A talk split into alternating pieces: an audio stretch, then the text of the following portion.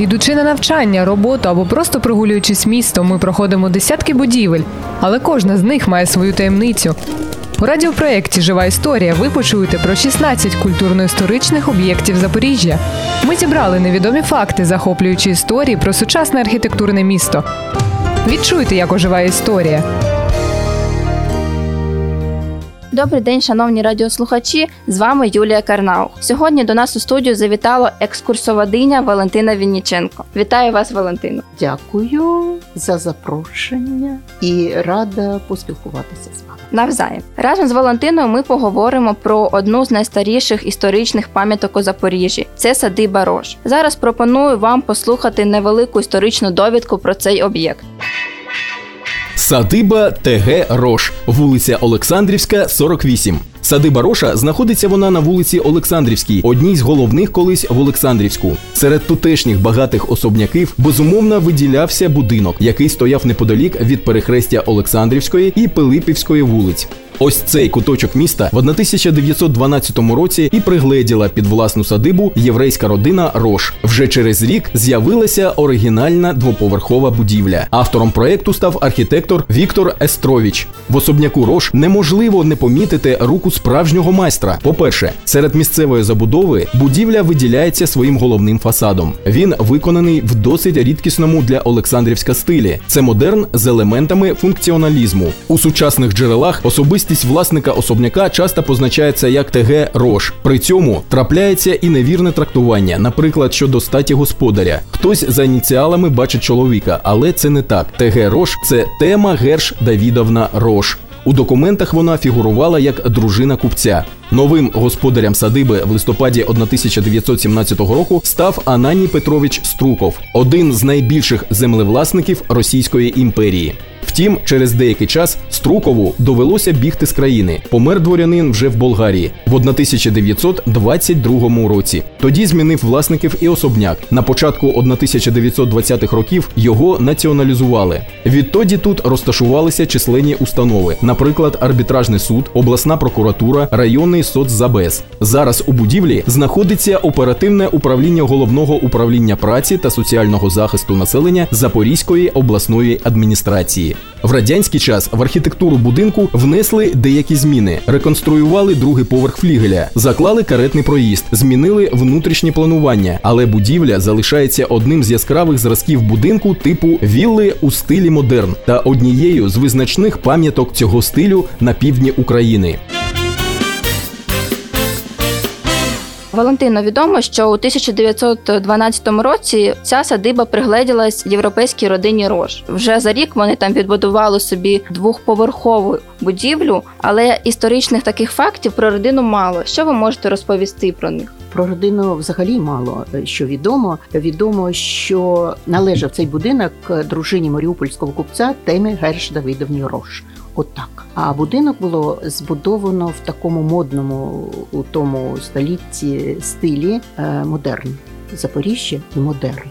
Так кажуть, у Запоріжжі нічого подивитись. Так, от є у нас будинки, які збудовані е, в стилі модерн. І цей будинок було зведено за проектом Віктора Естровича. Це харківський архітектор, і в Запоріжжі ще є будівлі за його проектом. Це на проспекті знаходиться. Це дуже красиво. І що цінне у цьому будинку, те, що збереглося майже в ідеальному стані. Майже в ідеальному стані. Єдине, що втратила протягом 100 років, це завершення бокових різолітів, і над центральним різолітом нема куполу. А так будівля виглядає дуже гарно. А коли в останній раз взагалі проводили реконструкцію цієї садиби? Не можу сказати, бо зараз там знаходиться департамент е, соціального захисту, і оце гарно, що не належить якоїсь приватної особи, бо приватна особа вже б зробила таке, що будинок не впізнати. А так він е, фасад його він виглядає дуже дуже красиво. Ось Валентина, з вашого досвіду, коли ви проводите екскурсії, чи багато, наприклад, запоріжців дивуються, що це якась архітектурна пам'ятка? Багато справа в тому, що от е, навіть учора ми йшли нічною екскурсією, і коли я показала от модерн, от стиль, от Запоріжжя, і багато людей здивувалося, що в нас в Запоріжжі є така будівля, і пішли вночі фотографувати цю будівлю.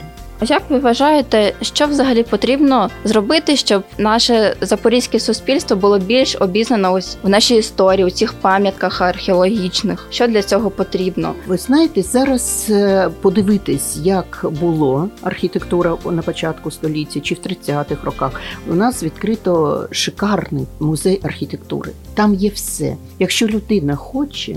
Вона піде, піде на екскурсію, піде сама, подивиться, як. А потім можна література є, інтернет є, можна все-все це знати. Є у нас історики. Я скажу, що музей архітектури Михайло Мордовський дуже багато зробив, щоб він був таким современним, сучасним. І історики, які архіваріуси, я би сказала. Вони дуже багато проводять часу в архівах і знаходять якісь ем, такі перлинки з історії краю. Я би сказала, що такі історики є Валерій Стойчев, і коли я проводжу екскурсії, я опираюся на ті дані. Ось повертаючись до нашої садиби, вже чи є така можливість, що, наприклад, через рік з'явиться якась додаткова інформація, про яку навіть ніхто не знав, там не знаю, з якихось джерел. Взагалі це може бути. Тобто бувають такі буває, випадки? буває, буває. Я скажу за свої роки роботи, це ми не знали, і раптом е, знаємо архітектора, фамілію,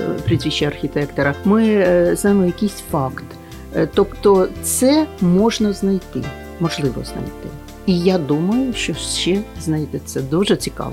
Тобто ще можемо дізнатись більше про родину Рош, Так, хто вони, звідки вони. Будемо чекати. Валентино, я вам дуже дякую. Було з вами цікаво поспілкуватися.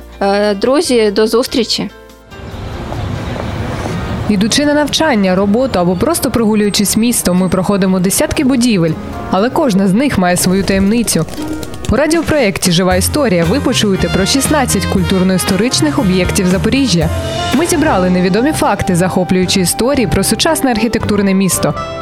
Відчуйте, як оживає історія. Проєкт створений за підтримки Українського культурного фонду.